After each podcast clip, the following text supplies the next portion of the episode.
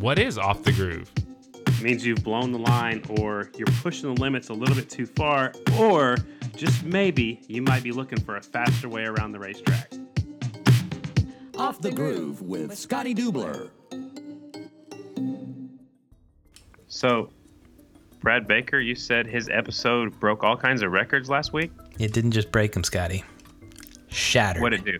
Shattered records. So it crushed them, Crushed them. Yeah. Smash them. No, like that's what people do. like button. To the like button. No. Yeah, it was uh, it was definitely a, a pretty uh, pretty popular episode. A lot of people love their Brad Baker with uh, with good reason. But uh, it was a hell of an episode too. Got a lot of compliments on it, and uh, and a lot of people that uh, engaged with it for sure.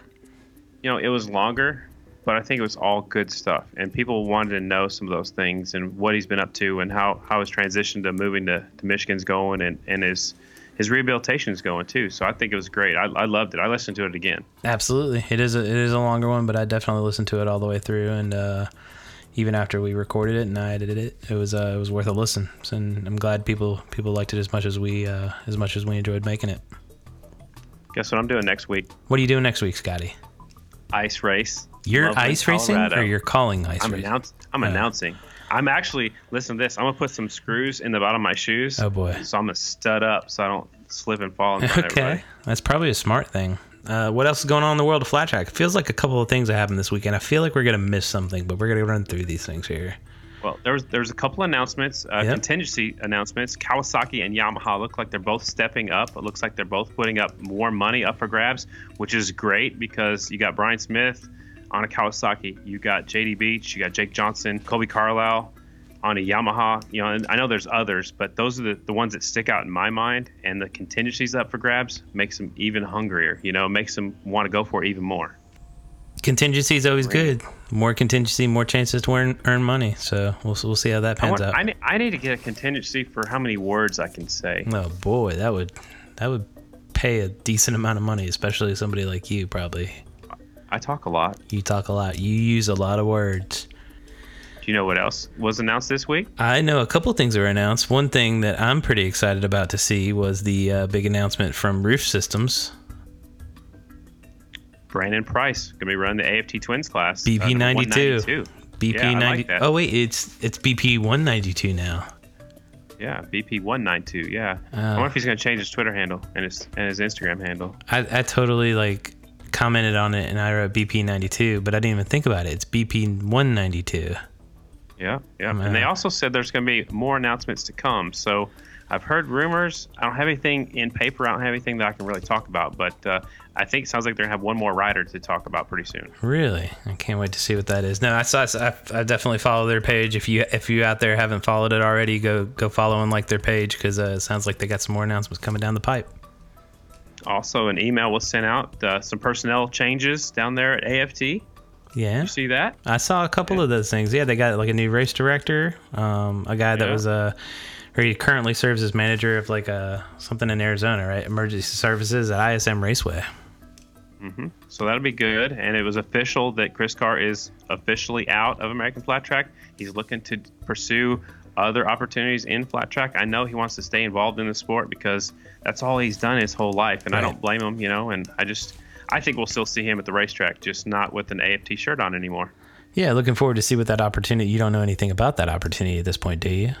Come on. Mm, nothing I can talk about. I heard ah. rumors. See, you like you, that's what you're supposed to do is talk about all these things. This isn't a place right now. It's not a time. Not It's- yet. Not yet. Maybe they'll too come soon. to us and we can we can unveil it here. Chris Carr, if you ever listen to our podcast, I love you, man. I uh, love what you've done for the sport. Look forward to seeing what you do next. And uh, let me know when you want to come on and talk to us about it.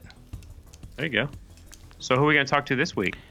This week, um, we're, it's a follow up kind of from last week. We we talked about him a little bit with Brad Baker. It's uh, his best friend Kevin Anderson. Okay, number one twenty-five. Number rode, 125, Uh, yeah. Rode Brad's bike a little bit the last couple seasons. He actually had a national number for a little while. National number twenty-five. He's he's a friend of mine. I've known him for quite a while too, and uh, not too far away from where I grew up actually. Yeah, and uh, I, I don't think he's ever has he ever run a run a full season. He he runs like races here and there, right? Yeah, you kind of pick and choose, and that's that's kind of like what I did, Carter. I mean, I had to work. He's got a full time job. He's always had you know a lot of responsibilities um, in the family business, so he kind of picked and choose which races he wanted to go to, and and you know sometimes it's just not feasible to get out west or maybe even out on the far east coast stuff. So you know he grew up in the middle of the United States in Minnesota, and some races are just easier to get to, and there's always some that you don't ever want to miss. So Yeah. I don't I don't think he ever ran a full season, but uh, he's uh, he's a pretty fast rider himself, and now he's uh, going to be doing something new. Yeah, I'm looking forward to this one. Like I, I don't know a ton about him, so I'm looking forward to getting uh, getting the backstory of who he is and uh, with the with the announcements he's made recently with uh, Vanilla Cycles and what they're doing for 2019. I'm looking forward to the story. Let's give him a call. Let's give him a call.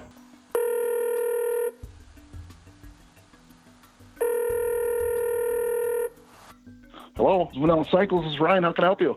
Ryan, I, w- I was trying to call Kevin Anderson and oh, Ryan. So this is this the owner? yeah, you're talking to the big man himself. That's actually my Wow. fault, Scotty.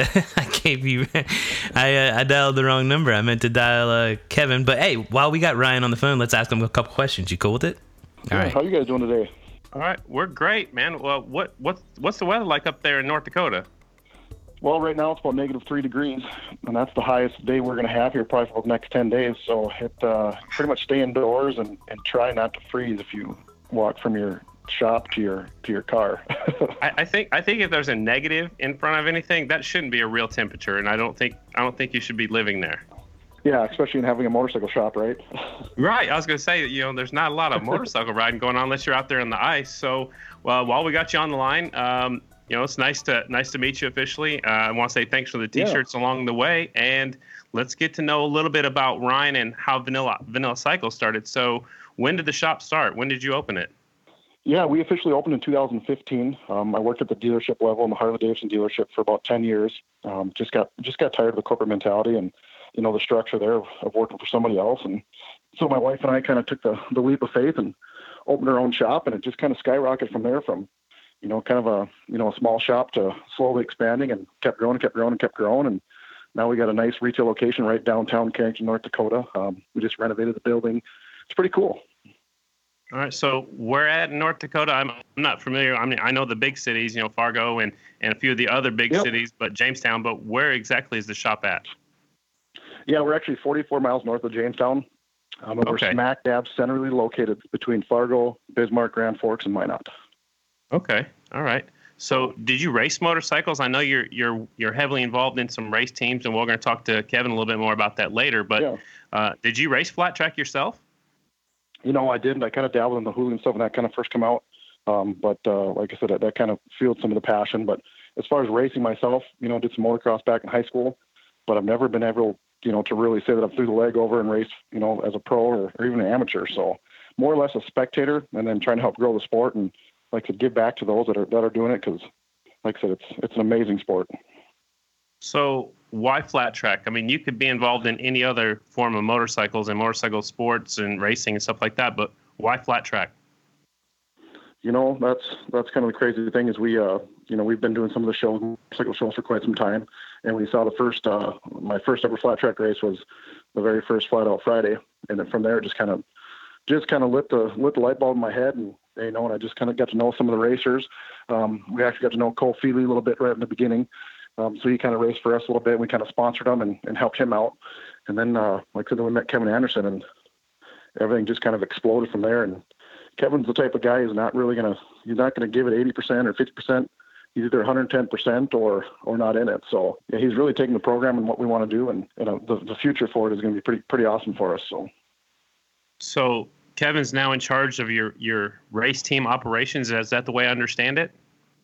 yep, yep. We sat down as you know as a business, and we we had some extra funds and some budgets, and we started budgeting out a little bit of a a program. Um, he'll get into the details of some of that stuff, and you know me running the business side of stuff, and you know him now kind of stepping away from from being a rider himself. You know he wanted to stay in the in the community of racing and in flat track scene. And we sat down together and thought, well, how can we make an impact without um, you know really you know going out and, and big this big elaborate team and stuff and because once you start dig, digging into it, I mean, you realize funding a team and the expense side of stuff is it's it's it's tough. It's extremely difficult and breaking it down, finding all the like the logistics and stuff. So he's going to take care of that. And uh, kind of like said, sat down for what we want to do, and our goal is to get uh, to get Frown here and race. And we met him, I think, was it last year for Daytona Racers a little bit. And like I said, we've had other racers come on board and look at uh, you know sponsoring them or having other riders, but we're committed to getting Frown over. He's just one amazing human being, and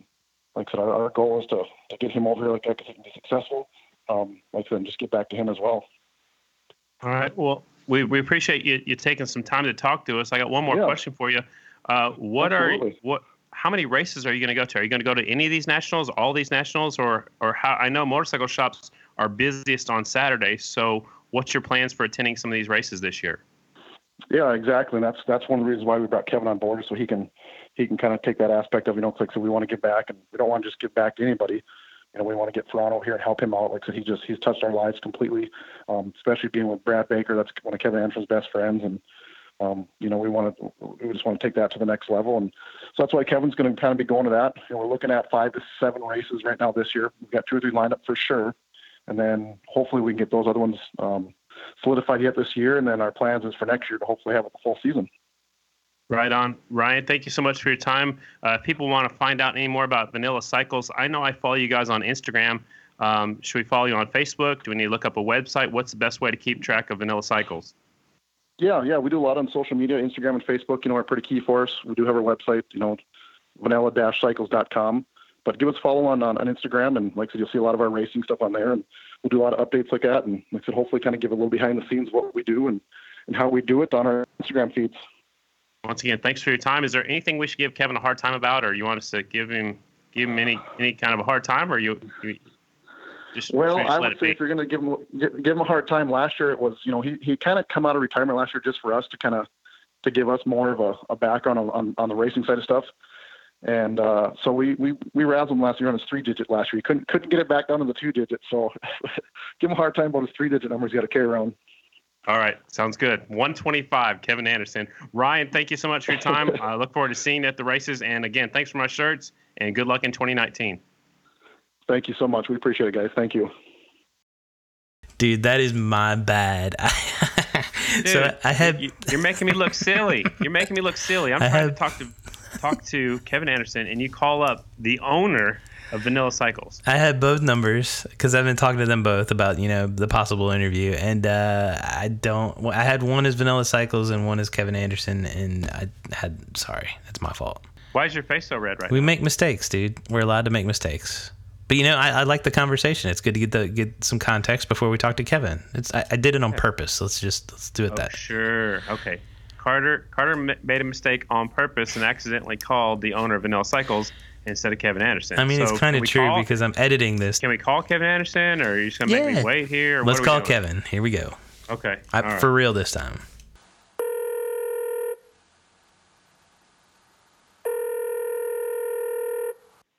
Hello, Who's this? This is Kevin. Who's this? Oh, good. Good. We have the right number this time. You know what? My boss on the other end, my producer, dialed up the owner of Vanilla Cycles, so I got embarrassed and had to talk to him for a few minutes. Oh man, I am very sorry about that. That's never a good conversation for anybody to have to have. Exactly. So, what's going on, man? How are you doing? Uh, doing good. Just uh, unwinding from uh, a wild, cold week up here in Minnesota. Really, you know, it's just another day in paradise. Are- Winter are in the you- frozen tundra. Are you a mechanic, or you just run the whole shop, or you do everything for that for your dad's shop? No, I started uh, started at the bottom, really sweeping the floors and taking the trash out, and you know, just worked my way up into being a technician, and then uh, kind of learned the ropes there, and uh, got the opportunity to run a facility, one of our facilities in Roseville, Minnesota. It's in the cities down there. Um, and then about three months ago, the old man said, called me, said, we got to go to dinner tonight, and sat me down. He said, "Here's here's what's happening. I don't want to work forever. Um, you're taking over our main facility. Uh, you start Monday." Wow. So nothing like yeah, that was nothing like uh, a heads up for you. yeah, nothing like being. It was you know we had been talking about it for eight nine months or whatever, but it was nothing. Uh, it felt a little like I was thrown to the wolves a little bit, but it's uh it's stressful. but Yeah. it's also rewarding leaving there every day, and you know I feel like I've accomplished something. So Right, right on. So did your dad walk Yeah. out completely, or is he still there? no, he uh, he switched positions with me, locations. He uh, he took my gravy he took my gravy job at our Roseville shop, and you know, he, he fed me to the lions. He he had enough of the stress, so I guess it's uh I guess it's my turn to see if I can't uh, do it just as good as the old man did. Um, you know, um, my goal is to show him that he doesn't even need to be around and he can go enjoy uh, all the hard work he has put in already. Oh, love it. Number one twenty-five. Oh, come on now. Nobody likes those three digits, but yes, Well, I, yeah, I, I was wondering. I was wondering if you're a motocrosser. You know that three-digit number. I, that's what. I, that's what it reminds me of. I still like the district letters. You know. yeah, I I I miss a district letter. It's kind of just you always knew where everybody was from, but the 125 deal, uh, it is what it is. You know, some guys can make it work, like Jesse. You know, the 132 deal. That's that's pretty cool, but um, 125 kind of fit with with how I rode last season at the nationals. I did race. You know, it's kind of like I was riding a 125, so it was Yeah. it was uh, it was fitting. Right on. So, uh, what have you been up? What have you been up to? I haven't talked to you for a little while. Uh, how's how's the cold weather up there in Minnesota treating you? Oh man, it is brutal this week. It doesn't look like we have any hope for uh, any ice riding up until you know, not uh, tomorrow, Saturday or Sunday, but the following weekend. Um, there are highs of negative five and lows of negative thirty. It uh, Wow. not good. Not good for having fun, but it's it's it's good for business. So it's just too cold to go ice riding. Is that what you're saying? Yeah, it's too cold. You can't get the motorcycles up to temperature for one, and you know, at 50 miles an hour, how many layers are you gonna have to wear to Right. stay warm enough to even make it around one time? It's just uh, bad deal. Suspension don't work. You know, the, the like I said, the engine doesn't get up to temperature, so you'll you can run into engine Lock issues and all that kind of stuff. It's just yeah, it's just not even worth it. My, my dad said he told me a story when I was little once that they were ice racing there at Sioux Falls at Sioux Valley Cycle Club and and there was a race so they had to race and it was really really cold and he said his eyeballs actually froze open. He had to get inside his van to dethaw just so he could start blinking. Has that ever happened to you? Uh, no, no, I'm definitely not that committed to it. I uh, I enjoy it, but I'm not gonna uh, go freeze my eyelids open Yeah, by no any thanks. means. I- No, not yeah. happening. Not happening. Oh. Yeah, me neither. I'm not that committed either. So, well, let's dive in and get to know Kevin Anderson a little bit, and then we got some big news uh, to talk about when we get near the end of the interview. So, uh, where were you born? Uh, Coon Rapids, Minnesota. It's just a, a suburb of Minneapolis, um, the north side of the cities. Um, born down there and brought home from the hospital right to Cambridge here, where I currently live now. Okay, so where's Cambridge in, in, in relevance to Minneapolis, St. Paul? Uh, about one hour directly north. Um, Okay. U.S. Bank Stadium. It takes, you know, it's 50 miles roughly. So traffic, you figure it's about an hour. I got you. Is there still a racetrack Yeah. in Cambridge? Yeah, there's uh actually three racetracks now that me and my dad built the best short track in the country at his house. There's three tracks in town here. There's uh, right. the Anderson Compound track, and then there's the Cambridge Short Track where um, me and my brothers grew up cutting our teeth, and Cambridge TT, which Oh. was my first race, was there. So Wow. you know we got plenty of racetracks to go ride on around here. I think I remember the, the Cambridge short track. I don't remember anything about the TT, and I've never been to your house to see the, the Anderson compound. But uh, so, how old were you when you first rode a motorcycle? Um, I got my first motorcycle when I was four for my fourth birth, or three when I for my for my third birthday. Um, I was scared to ride it for, on my birthday, and then the next day I was sitting on it, and Dad said, "Are you gonna ride that thing, or am I gonna have to sell it?" And at that point, it was, well, "You're you're not selling this thing. I'm gonna go ride it." So at that time, we were living uh, in the, you know, out in the country, kind of within some trees, and took off out of the drive or out of the garage and dodged some trees and parked it, and I said, "All right, when are we going to go racing?"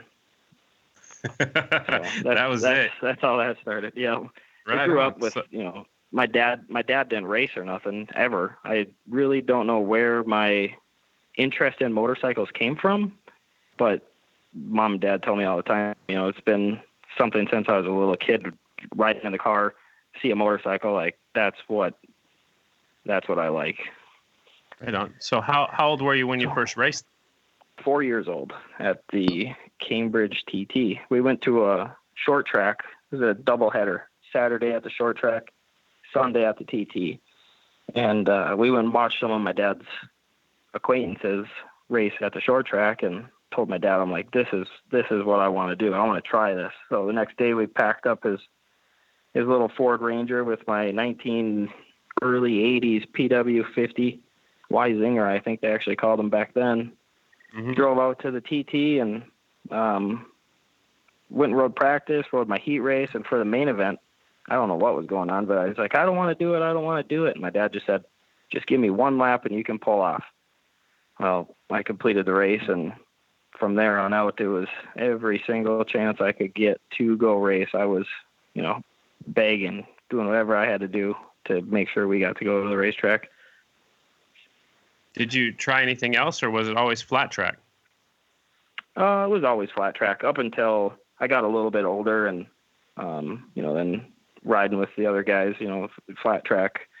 Motocross is really big in Minnesota, as you can see at the top of the charts lately, or you know, years past.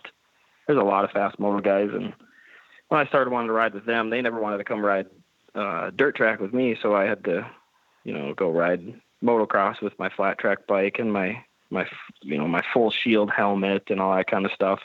Uh, did some motocross back then, um, nothing too major.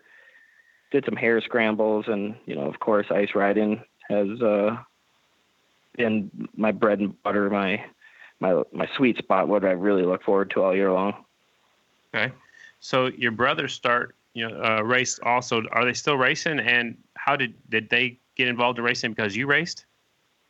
I I think so. Um, I'd like to think it's because of me. Um, I don't really know why they got involved, but it you know it's just a family thing. That's what we did growing up.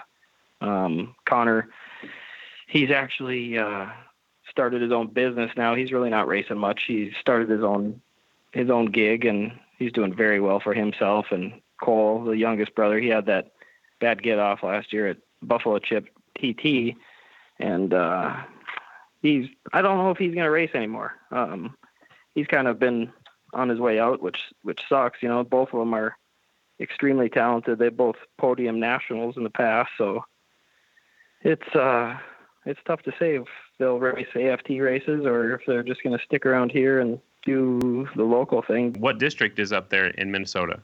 It's District 23. There's there's been some a couple big names to come out of here. Uh, Davy Jarrell, Peter Hook.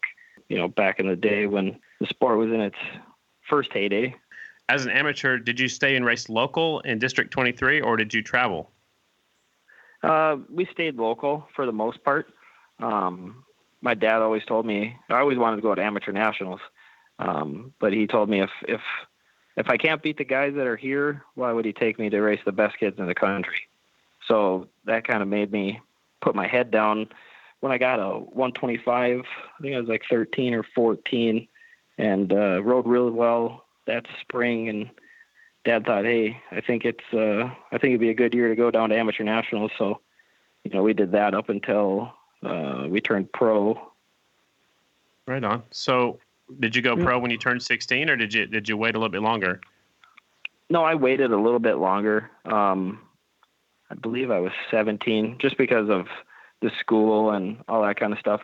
My parents have always been big on academics and you know making sure that the responsibility had to be taken care of before the enjoyment. Uh, So you had to work hard before your parents let you go racing at the pro level. yeah, I had to put the work in at school and make sure my grades were good and um, do all that fun stuff back here at home. You know, it's, racing was always a privilege, not a right, uh, in our house, our household. And um, you know, if if we weren't uh, on, on top of our game in the things that really mattered, um, we weren't going to have extras. Gotcha. Who are some of the fast guys locally that locally that you looked up to? Oh man, back in the day, there's you know Troy Johnson. He actually moved down to Arizona now, and Sean Burr. He was a big name in the amateur nationals. Those kids were like always a class or two ahead of me.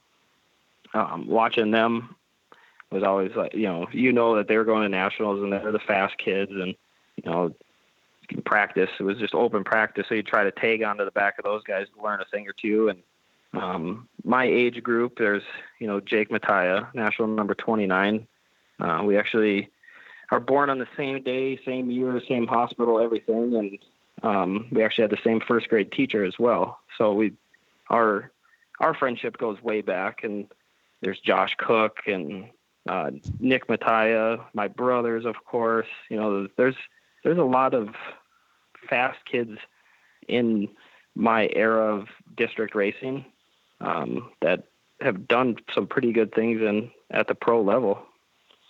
How hard was it for you to make the transition from an amateur rider into the pro ranks? Oh man, if I knew what I know now, it would have went a lot smoother. It was a, it was a tough few years there, just mentally to just know that you know those guys are growing up watching all these guys, thinking, man, they're the best of the best, and and you go put your helmet on and you're going, well, I got to race, I got to race Chris Carr, and you know that's just a bad way to enter a race. So, you know, if if I would have known now, man, those guys are nobody. You know, we're there, we're all there to race, and they put their boots on, their their their light shoe on the same way as I do, and it's all about uh, you know believing you can do it and making it happen. There's nobody else in control of what's going to happen besides you. Right, and, and now that you're older and you realize that, it's like, man, why was I? Why, why didn't I think that way when I was lining up beside those guys? But I, I know what you're talking about because I'd always run to the lineup board and see who I was racing against, and like, oh, well, I can't beat him, and I can't beat him, so I'm going to get third in this heat race, you know. And, and now looking back, it's like, why did I even think that way? So I get where you're coming from. Yeah. So Yeah, I mean, it's just- you might as well just anymore you might as well just pack it up. You know, if you, Yeah, if you don't think you can do good, you might as well just put it back in the van.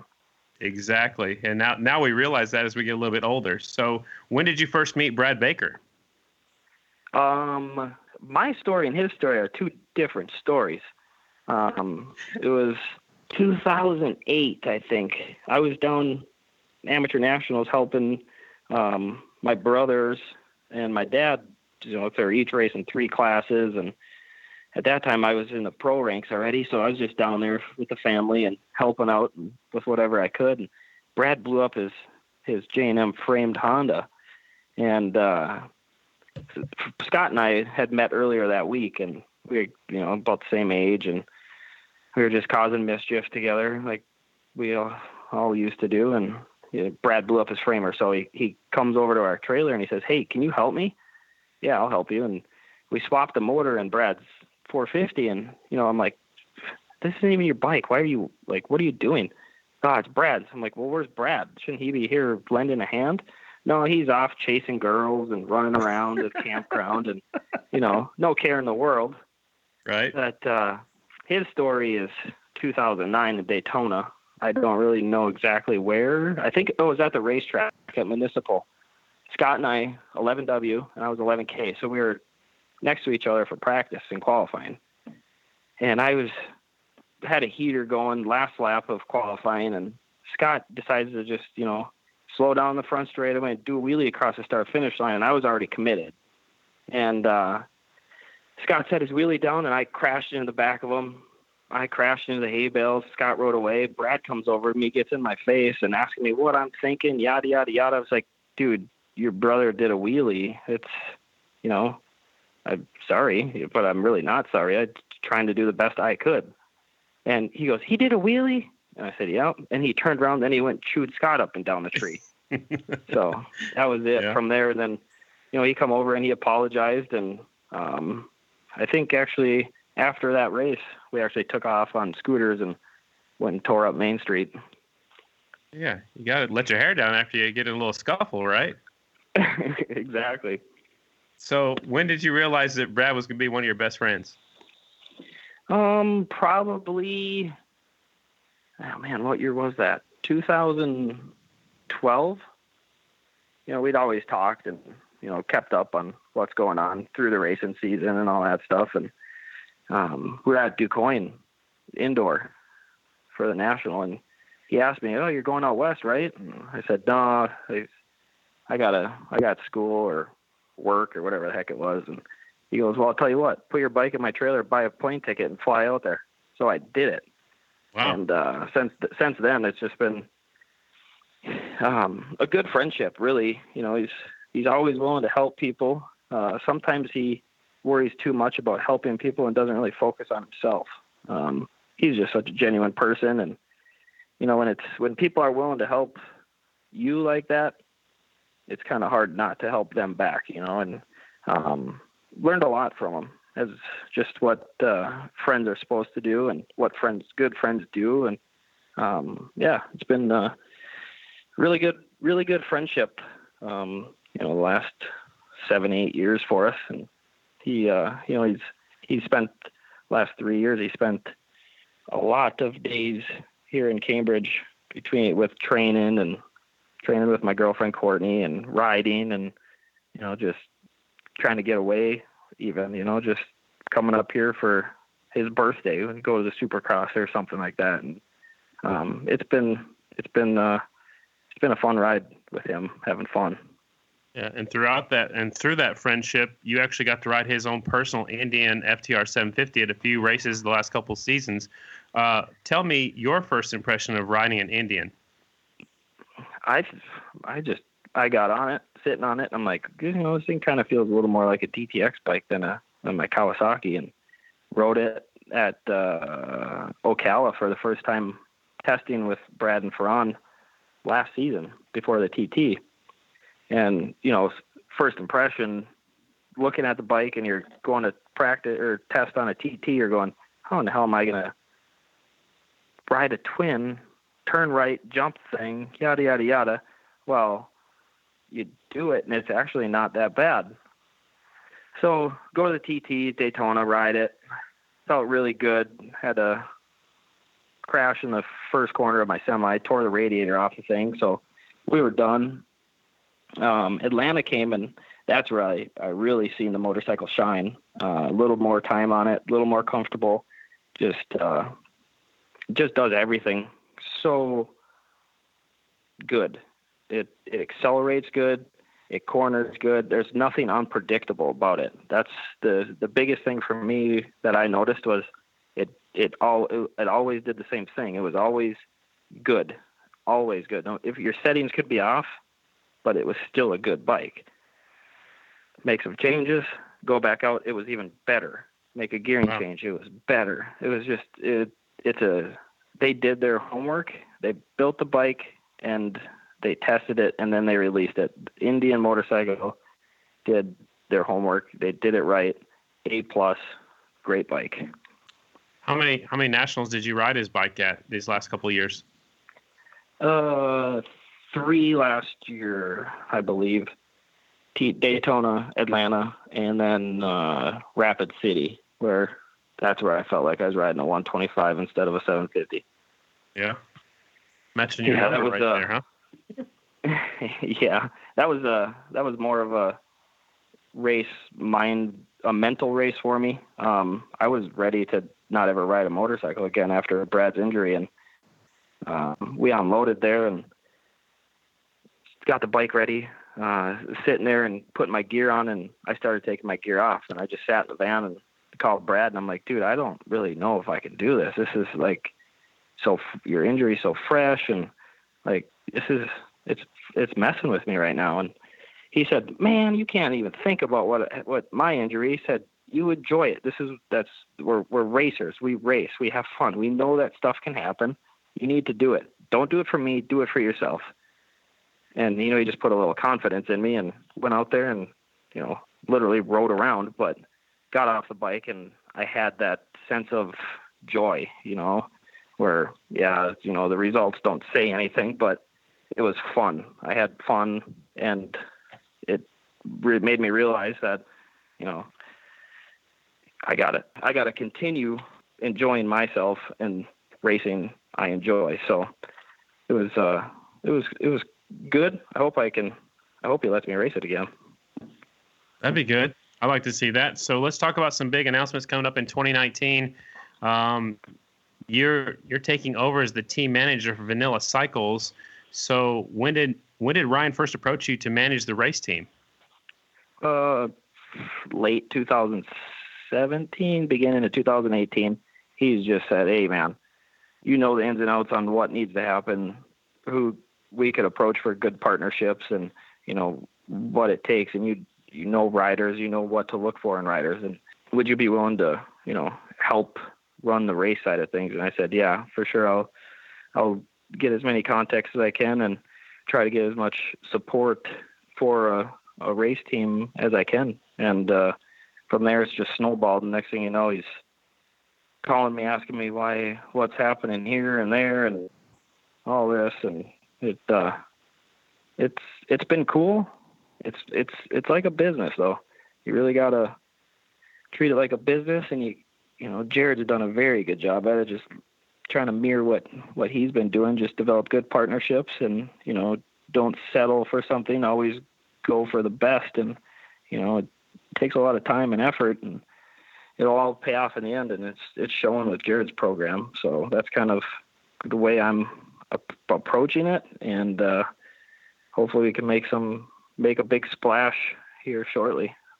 So what I was what I'm understanding is that Ferran Cardus is coming over from Spain. He's going to ride the Vanilla Cycles bike. You're going to be the team manager. So how did how did that come together? You know, getting a rider from Spain to come over to the United States. How did all that work out?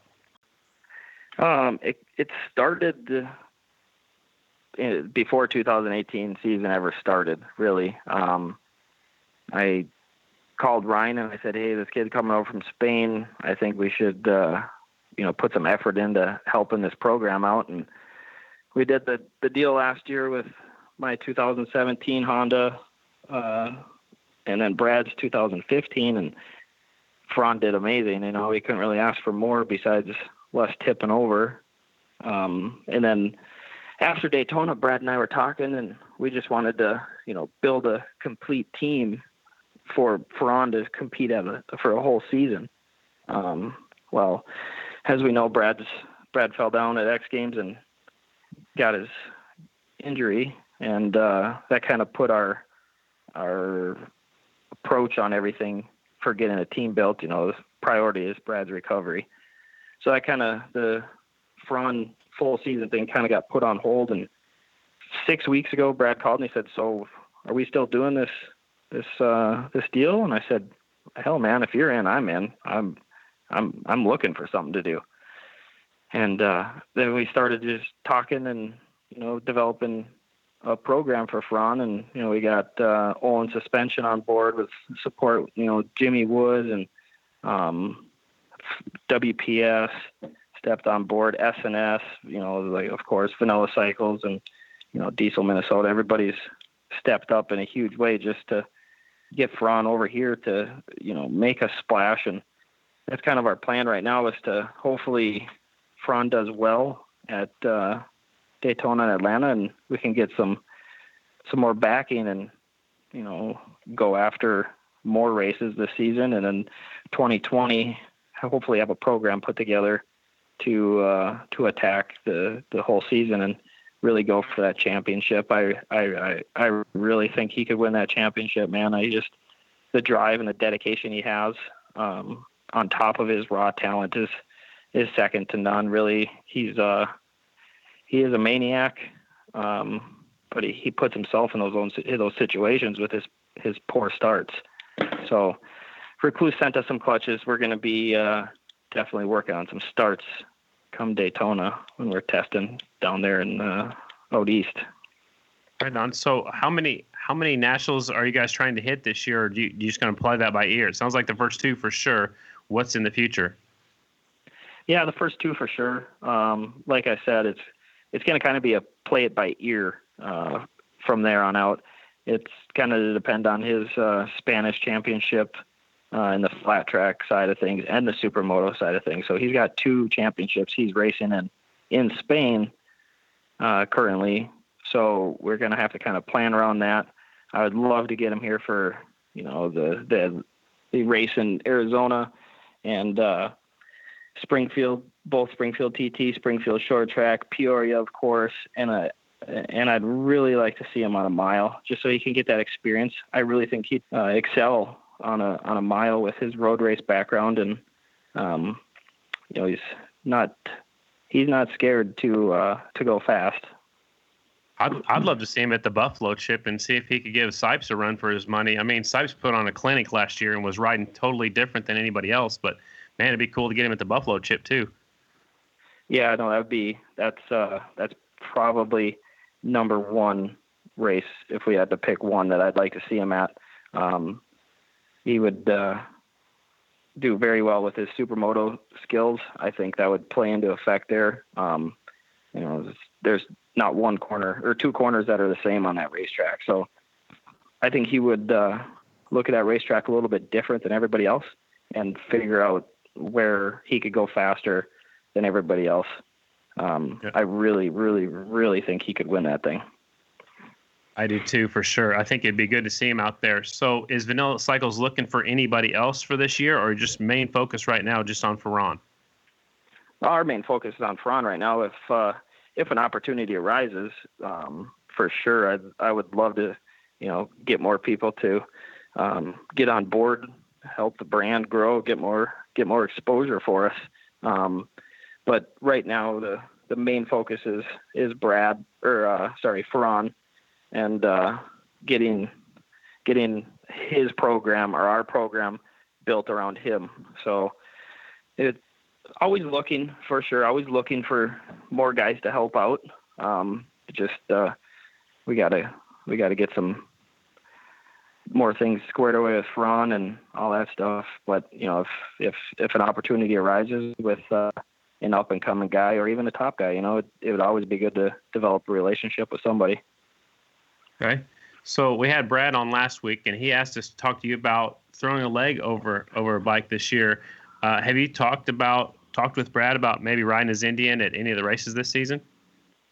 No, I haven't talked to him about it. But if if if he said so, if he said, "Hey, Kevin, you want to ride this thing?" I I I would ask him why in the hell he thinks he even needs to ask me that question. yes, I would ride it. yeah, no, absolutely. It, it would be it would be that'd be awesome. I'd love to do it. Um, yeah, I would. That'd be super cool. Right on. So we know you have a full time job, and now you're a, a full time team manager. So what do you see as your biggest challenge as being the team manager so far? Uh, it's really just finding the finding the extra time. You know, of course, I gotta gotta worry about the the family business. Know that I got some more responsibility put on my plate. That's kind of number one priority. But uh, you know, the the racing thing, I've always found time for the racing stuff. So there's no difference in that now. I just have to, uh, you know, instead of instead of you know watching the news at 10 o'clock, I can be on the the computer and sending emails and proposals and and that kind of stuff. So it, it it's really not going to affect it too much. Um, it's never been a, a full time job for me on the racing side of things. Um, I've always had to work, so it's always been the a double duty thing, which I'm more than okay with because I don't like sitting still. Okay. So I talked to you last fall and, and you had something that you guys were working on and, and I don't know if you can talk about it, but you mentioned that you were maybe doing some some something coming up for a TV special. Is that still in the works right now? Yep, it's still in the works. Um, not signed on the dotted line yet, but everything's looking looking very good for the TV show side of things. That's going to be something real fun, uh, really fun. If this project comes through, it's going to be awesome.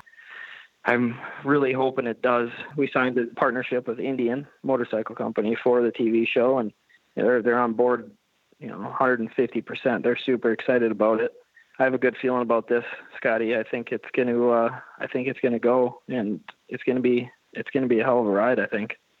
Right on. Well, don't forget don't forget about us little people, you know, that talk about you guys all the time.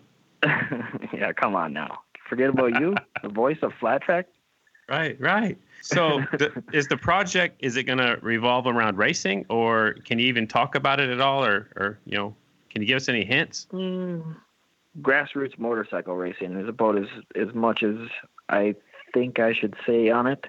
Um, I'd have to really read my non-disclosure to to see if I can say much more than that. But it's it's grassroots motorcycle racing, nothing at the the pro level. Um, Okay. um, there's several teams around the Midwest that that I help them guys get involved with, and we uh, we we all got together a few months back and did a pilot shoot, our second pilot shoot for for the for the network, and uh, they pitched it to them. They had did all their editing and pitched it, and everybody's super excited. Dude, I look forward to whatever it end up ends up being, and and man, my hats off to you for, you know, trying to make things happen. It sounds like it's working in the right direction for you. So we're at the part of the podcast where it's time for Graham's question. You know Graham because you know you're kind of a she considers you a local boy, even though you're from Minnesota and we're from South Dakota. But she she's watched you Yeah. guys grow up, and uh, she wanted to know how hard was it for you to make the decision to kind of hang up the steel shoe and, and become the team manager. Well, there's no steel shoe being hung up. I don't really know if I could ever hang up the steel shoe. Um, I just looked at it more as an opportunity, really, you know, to uh, to build relationships with inside the, the motorcycle industry.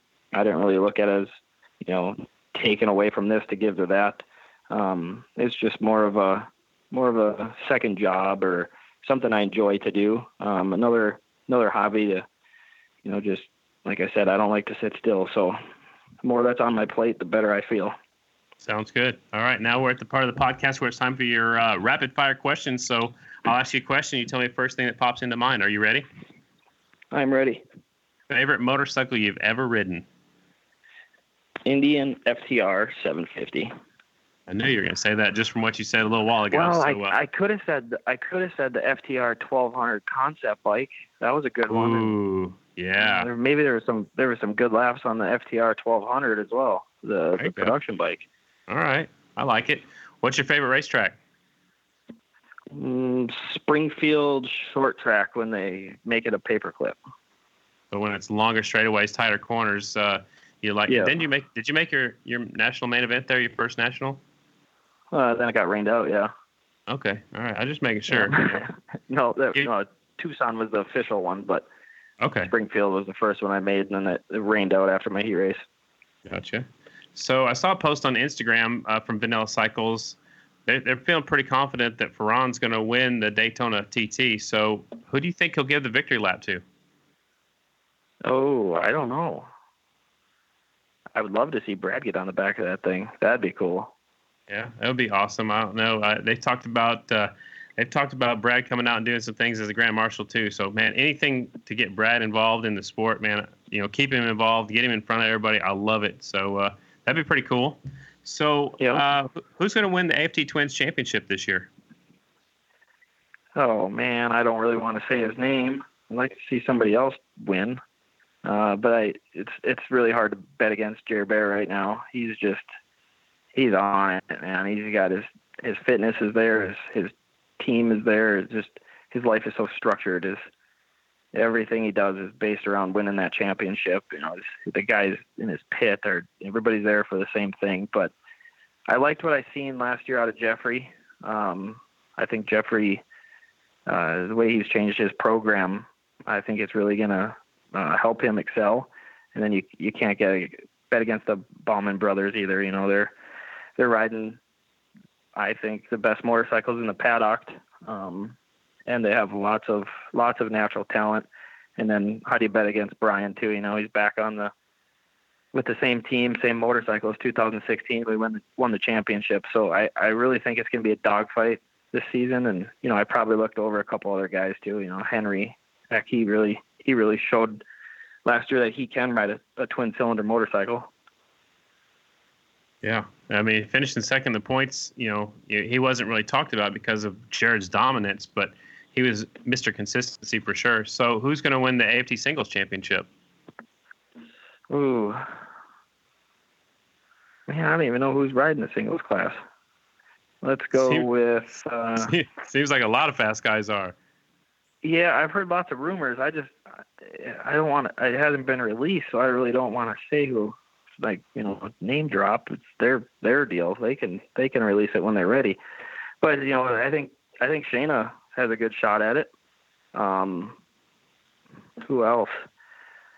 Uh, you can't bet against Dan Bromley either. If he's back in the singles class, I think he'll do real well. Uh, Jesse and Morgan, um, you know, two of the kids I grew up racing with out of Wisconsin, they'll do really well too. I think, uh, yeah, that's going to be uh, the the class to watch. I think the singles class this season is going to be uh, a barn burner.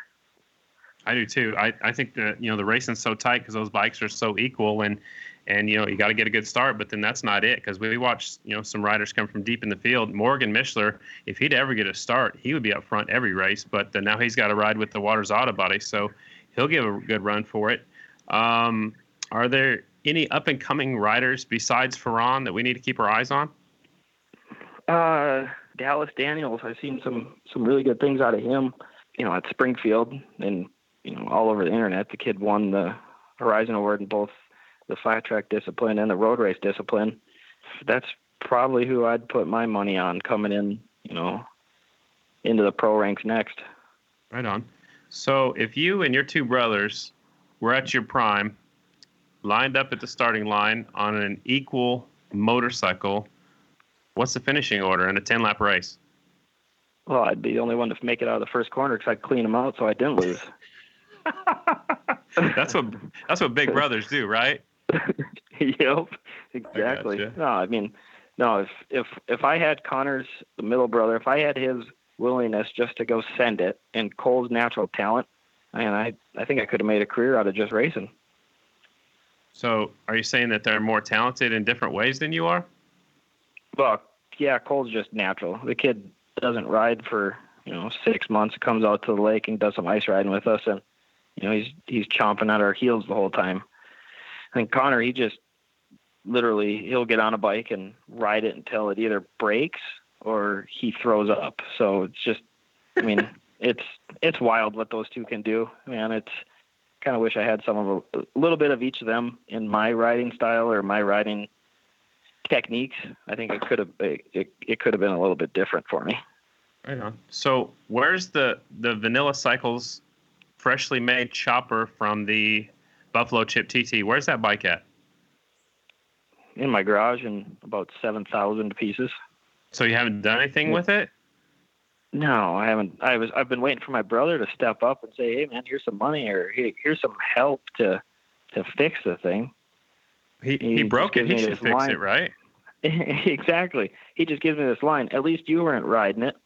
oh yeah, I, I I I agree there, but you know, you also didn't have any of your motorcycles together, and you wanted to race it, so I offered you my bike. And I don't know. It's it's water under the bridge, really. We got I ordered all the parts for it yesterday, so it'll be uh it'll be ready for ready for Daytona plus a little bit. I gotcha. Final rapid fire question: When are you gonna put a uh, diesel horn on my Durango? Man, as soon as you give it, tell me what you want. I want something loud that when I pull up beside somebody and I honk the horn, they know I'm there. Well, sell the Durango for one, and then we can talk. Man, you you and Matthias. No. I think Matthias had to fix me, help me fix the uh, a hub on it one time or a wheel bearing or something. We had to fix one. That was on my last Durango, so this is the new one. So I'm trying to make it. You let you let Mateo work on something? Dude, he had he was still working at the at the Delano Motorsports or whatever that shop was, and and he had tools yeah. and a jack and an air wrench, and it's better than me sitting in the parking lot at Walmart with with hand wrenches. Yeah, no, that's a death wish. You don't you you don't even sit on a motorcycle he's worked on. Well, I, I didn't know that. I mean, I, I know he's a he's a hell of an ice rider. I didn't know he didn't know how to work on stuff. No, Jake's no. I'm just giving Jake a hard time. He's he his dad's a his dad's a phenomenal mechanic, and you know they say the apple don't fall far from the tree. So yeah, no, I, I, I trust Jake with my life, obviously, but uh, he's a, he's a yeah. dear, dear friend of both of ours, and I get to look forward to seeing him next weekend at the ice races. So we're at the end of our podcast now. It's your chance to say thanks to anybody that helped you get here, and uh, thanks to uh, whoever you want to say thanks to for the Vanilla Cycles team for 2019. Yeah, I'd like to just thank you guys for for getting us on and you know, giving us time to kind of talk about the the plans and the, some of the exciting news we have going on. Uh, I'd like to thank mom and dad first and foremost, you know, they've pretty much made all this stuff happen for myself and my brothers and half of District 23. From their uh, their promoting side of things. Vanilla Cycles, Diesel Minnesota, Indian Motorcycle Company, SNS, WPS, Fly, Larson Cycle, Mike Stoffer. That guy has more knowledge than he's just when he talks, you listen. Rekluse clutches, Ohlins suspension, Motor X, uh, Motion Pro, Ellison machining for you know he, the guys worked endless hours just on everything I've ever needed machining wise, building framers, uh, the twins, all the twins I've had. You know, he's had a part, a major part in my career or my motorcycles. Um, Stitch Designs, Tim at Pro Plates, Gary and Kelly at Light Shoe, Saddleman Works Connection, Cometic Gaskets, Bell Helmets, Kenco Fuels, KMC Wheels, Mika, Randy's Toy Repair, um, my buddy Rich uh, at Caleb, Caleb Cycles. He's a super bad influence. Um, Goodwin Racing for all their support as a family. Um, you know, had a few good solid years riding with those guys around. Tama Glass, Mike Small Engine Racing, Dave Rippinen, Brad Benson, Bill Barrett at Bill Built, my cousin Jason Larson, the old lady court. She's uh she's a saint for putting up with me, man. She doesn't really she kind of gets neglected sometimes and uh she just understands this is what I love, motorcycle stuff and Brad, you know, the, what can you say? The guy's uh he would literally take a shirt off the back for his back for anybody and um been a couple of times where I just thought racing was over and you know, he's like just always there and as a friend and supporter, everything. And uh, you know, friends and family. So got a big list of people that make it happen appreciate every one of them. Kevin, thank you so much for your time. Looking forward to uh, Daytona, watching Ferran on the Vanilla Cycles Honda. Uh, best of luck to you, and maybe we can have him in a few more rounds, and uh, we'll talk to you soon. All right, sounds good, guys. Good talking with you. I got to tell you, I am pretty eager to see what Ferran does in Daytona. I got to tell you. Yeah, I think, you know, if he can keep it on two wheels, you know, the jitters are gone now. He's been here, he's done that, he's lined up at the starting gate against the best AFT singles riders before. Uh, he raced a few other times in the United States last year. The jitters have to be gone. Now, if he can just get a start, keep it on two wheels, he can he can legitimately run up front and possibly win the, the Daytona TT, and he'll be fast in Atlanta too. Yeah, I, I, I, am always cheering for the international guys coming over. Like, what he finished like sixth after falling down twice in Daytona last year. It's, uh, I, it's not too far fetched for, for him to win that that TT to kick off the season, and then that could just snowball into a huge huge season for him. And uh, championship is, is what Kevin was saying. I don't I don't know, but it'll be fun to watch. Maybe, maybe in 20, yeah, maybe in 2020 they go for the championship. But I'm thinking Carter, if he comes out here, if say say he wins one and runs, you know, podiums the second one, or mm-hmm. podiums first one and wins the second one, that could open up some eyes. It yep. could it could open up some sponsorship. Yep. And he might be here for the whole season. I mean, I know he's trying to run for the, the, the flat track championship over in Spain. I know he's trying to ride supermoto over there too. But how cool would it be to win a championship in the United States? I mean, yeah. I I don't think we've ever had a, Spanish flat track champion. I think every flat track champion here has been from the United States. Yeah. No, and uh, what, what that would do for flat track on the world stage too, right? The bigger picture, like I, it's exactly. it would definitely definitely help in that respect. So, all good things, and it's great to see a, a company like Vanilla Cycles and a, a, a rider uh, manager now, like Kevin Anderson, uh, having as much backing uh, for a rider like that, that that's coming from another country. So that's awesome. I love it. Well, I, I, love it too that you know when people retire from our sport, they they don't typically leave. They find other things to do. Just like I found a way to stay involved by announcing. Some people uh, go into suspension. I, I, think of Jimmy Woods, and I think of Davey Durelle. Uh, some people, you know, just sell flat track parts. I mean, there's there's other things people can do. And now Anderson, you know, he says he's not retired yet, but maybe when he does retire, this might be a job for him. You know, a full time job. I know he's got a real job too, but uh, you know, it's a way to stay involved in the sport. Yeah, I mean, you see Jared Mees being a race promoter, so is Cory Texter now doing some race promotion. I mean, it, it's cool to see these people evolve and develop their careers into different aspects of the sport because that only makes it better in the long run, right? Absolutely. So We done? Hopefully, there's going to be some. Well, I was going to say, uh, hopefully there'll be some more announcements coming up pretty soon. Maybe some people will want to reveal their who they're riding for, who they're riding, you know, what they're riding, what class they're riding.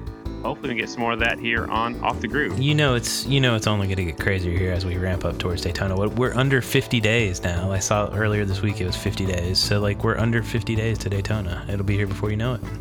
Absolutely, I can't wait. I'm ready to go south. I'm ready for some warm weather. Uh, but first, I got an ice race coming up. I might have some more arena cross shows coming up, and then uh, next thing we'll know, we'll be in sunny Florida racing, going around in circles. Hey, I got an idea. Did it hurt? I say we jump back on the microphone and do this again next week. What do you think? Talk to you next Friday. Talk to you next Friday. What, what's your line? Say your line. Smash that like button. Yeah. Tell all your friends, not just one of your friends. Tell all your friends about Off the Groove. We appreciate all the followers, all the new followers, all the listeners, and we appreciate everybody who's sharing our content and uh, just getting bigger and better, folks. Talk Thanks to you guys everything. next week.